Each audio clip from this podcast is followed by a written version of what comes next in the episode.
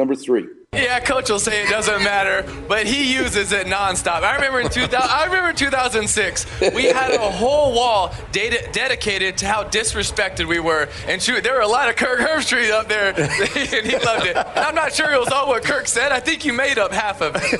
But I know for us as players, we didn't want to just win. We wanted to physically impose our will on Ohio State because we felt disrespected. You talked to Brandon Siler, Marcus Thomas, all of those defensive linemen.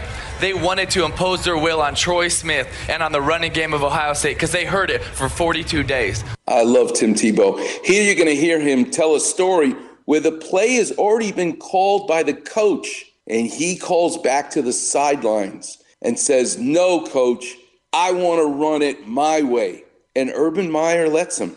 Urban Meyer gives him that customization. Number four.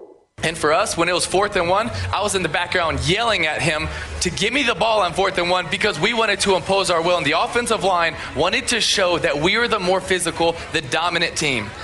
You So can't tell me your that didn't play in you it. try to give them something. It depends who you're coaching. I got this. Whatever you can for them to sink their teeth into and motivate. And we did. Did you hear him say that? It depends on who you're coaching. That's a customizer. That's a George Barris in art.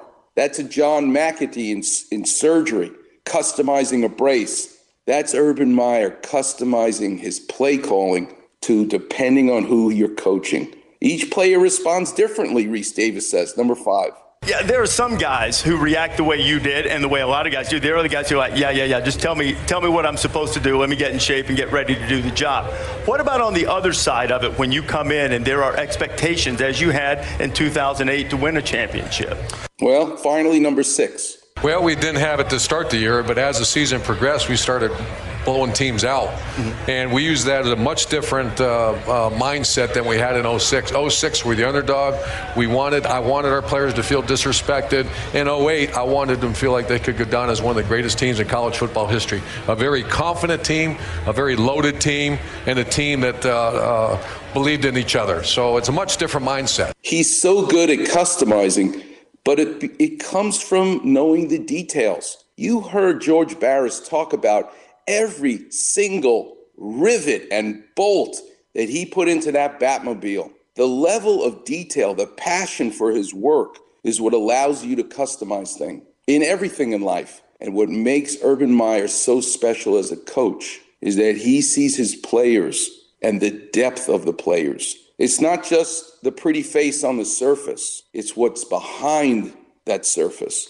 When Tim Tebow graduated, they had a news conference and Urban Meyer was there. And they asked him, Tell us about Tim Tebow, Urban Meyer. He literally starts crying during this. He has to stop himself. But I've selected out the portion of the speech that lets you hear why he's able to make Tim Tebow a star because he sees more than a quarterback. These other coaches, every other coach he's ever dealt with, except maybe Josh uh, McAndrew, whatever his name is, for the offensive coordinator for the Patriots, who was the coach in Denver when he was a pro, who really did get Josh McDaniel, who got the most out of him. But nobody got the most out of Tim Tebow than Urban Meyer, because Urban Meyer saw his strengths as a human being. That's what allowed him to customize his offense around him. Let's listen to number seven. The one thing about Tim is the unselfishness and his mission uh, outside of college football is unparalleled as far as I'm concerned, and